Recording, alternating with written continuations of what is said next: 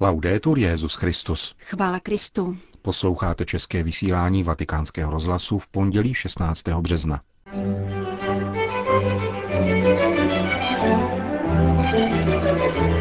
Pán sní o radosti, kterou bude mít z nás, řekl papež František v homílii při dnešním ši v kapli domu svaté Marty.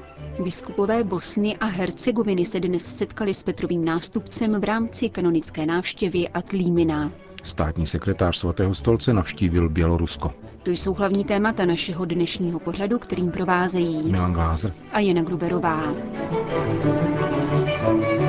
Zprávy vatikánského rozhlasu. Bůh je do nás zamilovaný. Jsme snem jeho lásky. Žádný teolog to nemůže vysvětlit, ale můžeme plakat radostí. Těmito slovy papeže Františka lze zhrnout jeho dnešní kázání přímši v kapli domu svaté Marty.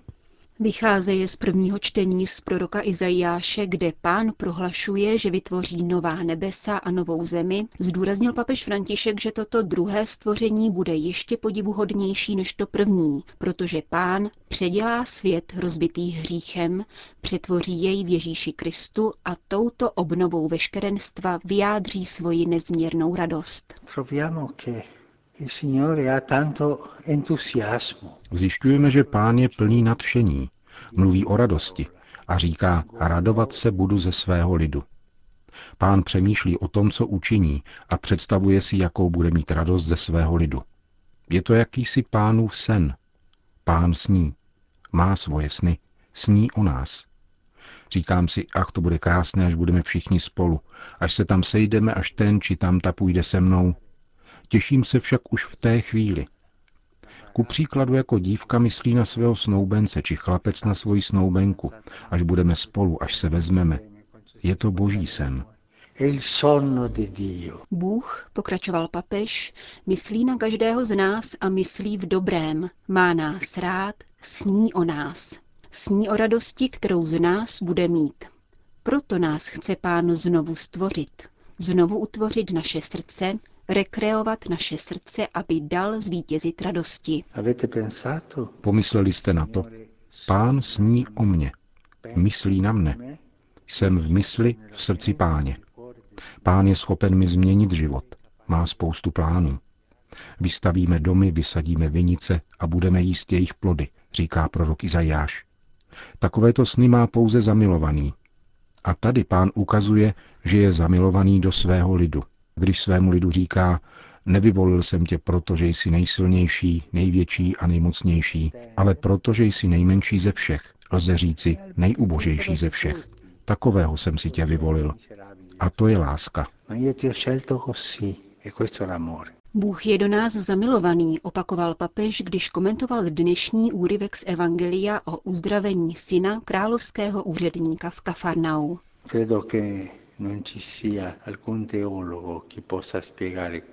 Myslím, že neexistuje teolog, který by toto mohl vysvětlit. Nelze to vysvětlit. O tom lze pouze přemítat, snít a plakat radostí. Pán nás může změnit. Co mám tedy dělat?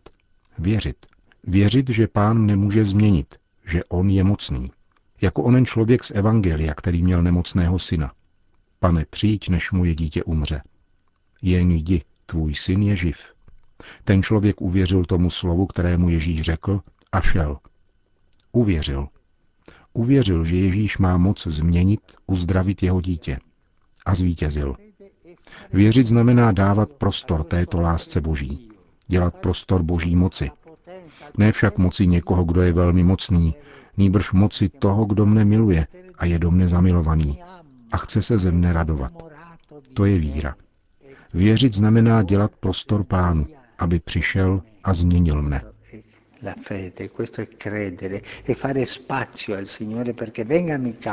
Končil papež František dnešní ranní kázání v domě svaté Marty. Vatikán. Papež František se dnes setkal s biskupy Bosny a Hercegoviny, kteří zahajují kanonickou návštěvu Atlimina. Audience se konala necelé tři měsíce před plánovanou jednodenní pastorační cestou římského biskupa do Sarajeva, sídla metropolity kardinála Vinka Pulíče. Katolická církev v Bosně a Hercegovině dnes čítá zhruba 450 tisíc věřících, zejména chorvatské národnosti z celkového počtu 4 milionů obyvatel. Administrativně se člení do čtyřech diecézí, ke kterým se v roce 2011 přidružil vojenský ordinariát. A právě jeho biskup Monsignor Tomo Vukšič poskytl rozhovor naší rozhlasové stanici. Očekáváme papežovu návštěvu v souladu s tím, co o ní prohlásil on sám. Pojedu do Sarajeva, abych povzbudil tamní katolické věřící, podnítil kvas dobra, přispěl k upevnění bratrství, pokoje, mezináboženského dialogu a přátelství. Papež u nás najde církev, která jej miluje a těší se z jeho návštěvy. Vyhnul bych se pojmu mučednická církev a přiklonil bych se k označení církev trpící.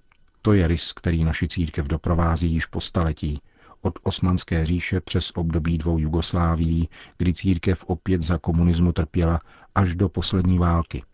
Jsme postní církev, které boží prozřetelnost vyhradila úlohu, aby svědčila také v utrpení. Cítíme se jako misionáři a díky Bohu zjišťujeme, že i v takovýchto situacích je možné žít a vydávat svědectví.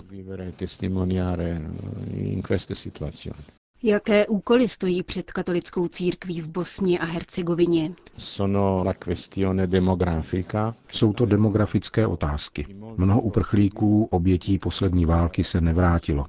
Bylo povinností místních i mezinárodních politických sil, aby zajistili tuto možnost návratu, avšak bohužel se nic nestalo. Na katolickou církev tato skutečnost dopadá velice silně, protože ztratila několik stovek tisíců věřících kvůli nedostatku práce z ekonomických či jiných příčin.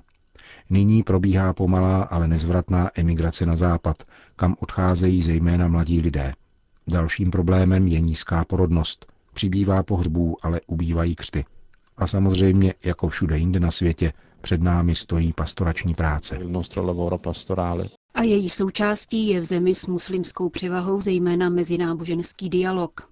Jak vícekrát zdůraznil kardinál Vinko Puljič, vztahy mezi jednotlivými náboženskými komunitami jsou výrazně lepší než před 20 lety, nikoli však ideální. Katolická menšina zažívá diskriminaci v sociální a administrativní oblasti, ku příkladu při hledání práce. Zatímco je byrokraticky velice zdlouhavé získat povolení pro stavbu kostela, pouze v Sarajevu vzniklo v posledních letech 70 nových mešit. Tento vývoj se podepisuje také na školních osnovách. Biskup Vukšič k tomu podotýká. Dialog mezi náboženskými komunitami skutečně existuje. A to nejenom na institucionální úrovni, ale především na každodenní rovině mezilidských vztahů. Věřící různých náboženství se denně potkávají na ulici, v dopravních prostředcích a na pracovišti a žijí spolu. A to je možná na dialogu to nejdůležitější. Soudí vojenský ordinář Bosny a Hercegoviny. Psaném textu, který papež rozdal jejím biskupům, se zmiňuje právě o problematice emigrace a mezináboženského kontextu. Z vnitrocírkevních otázek se papež dotýká složitých vztahů mezi diecézním klérem a řeholníky. Je nutné bdít nad tím, aby řeholní služba a charizmata skutečně směřovaly k budování Božího království a nebyly poznamenány dílčími zájmy, naléhá František. V samém závěru svého listu vybízí rovněž samotné bosensko-hercegovinské biskupy, aby v jednotě s Petrovým stolcem usilovali o vzájemné společenství, navzdory existující osobitosti. Je nezbytné jednat na základě příslušnosti k témuž biskupskému sboru. Veškeré další úvahy jsou podružné a podléhají analýze ze zorného úhlu katolicity vaší víry a vaší služby. Připomíná papež biskupské konferenci Bosny a Hercegoviny. Bělorusko. Ves Bohem zapomenutá, Bůh na něhož ves nepamatuje. Tento verš běloruského básníka Uladžimira Nijakliájeva, opozičního prezidentského kandidáta, uvodil nedělní homílii kardinála státního sekretáře v Minské katedrále. Kardinál Pietro Parolin zakončil mši svatou s běloruskými věřícími třídenní návštěvu země, která zahrnovala schůzky s politickými představiteli, setkání s biskupskou konferencí a modlitební vigílií s mládeží. Státní sekretář svatého stolce také požehnal základní kámen a poštolské nunciatury v Minsku. Ve své závěrečné nedělní homílii připomenul kalvárii běloruského národa, který ještě zcela nedávno zažíval deportaci kněží, boření kostelů a ničení společenství, zatímco velice organizovaná a neústupná propaganda zamýšlela vymazat boží obraz ze srdcí věřících.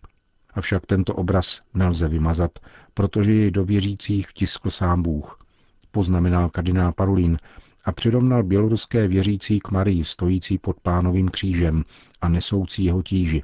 Skříšení již nemohlo déle prodlévat, protože Bůh dlouho nesnese nářek obětí, které se účastní jediné veliké oběti jeho syna Ježíše, dodal kardinál Parolín. Státní sekretář svatého stolce pak s odkazem k sousední Ukrajině varoval před nebezpečím, které hrozí člověku, jen se vzdálil Bohu. Takový člověk poznává hlubiny krutosti a násilí, které vybuchuje ve strašlivosti, již jsme denně svědky prostřednictvím sdělovacích prostředků. Spustošené komunity, děti a staří lidé nemilosrdně pobíjeni nebo nuceni k dlouhému pobytu v utajení, zatímco kolem probíhá destrukce světa, který je náš, věcí, kterým jsme uvykli a lidí, které milujeme. To vše, vyvodil kardinál Parolín, je důsledkem lidské svobody, která může odmítnout Boha, protože Bůh nás nenutí, abychom jej milovali. Tato dramata jsou také výzvou k boji za vlastní víru, zdůraznil italský kardinál. Bez boje totiž není víra, dodal. Dnešní zápas se již neobrací proti tomu, kdo chce víru vyrvat ze srdce, níbrž proti bůžkům, kteří chtějí zaujmout místo Boha.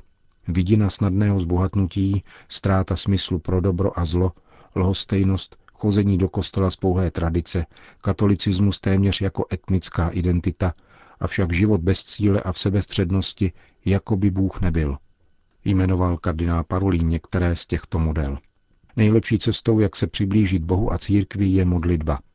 Neopouštějte církev, i když je plná hříchu a někdy vás zklame, protože v církvi tluče Kristovo srdce.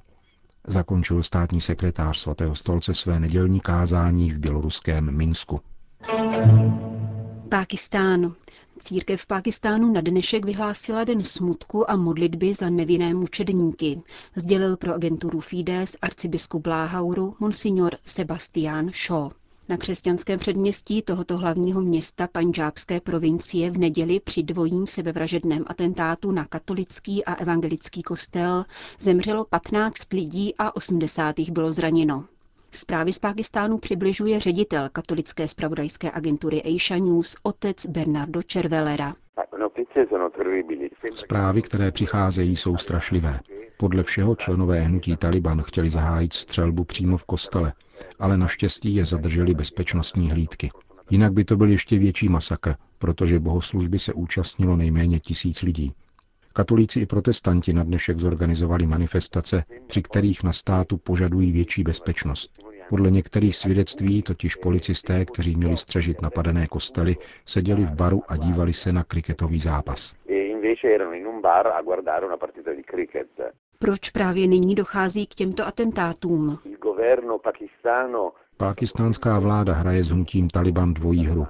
Na jedné straně ho chrání, zejména na severu země, na druhé straně je spojencem mezinárodního společenství v boji proti terorismu.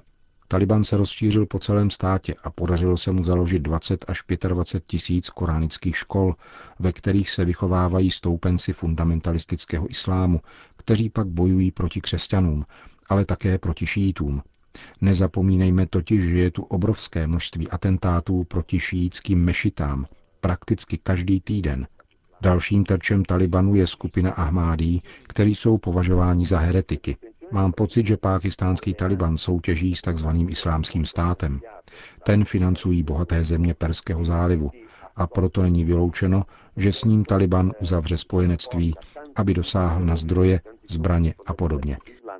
a proclamare l'alleanza con loro per avere anche fondi, armi e così via. Soudí italský kněz a novinář.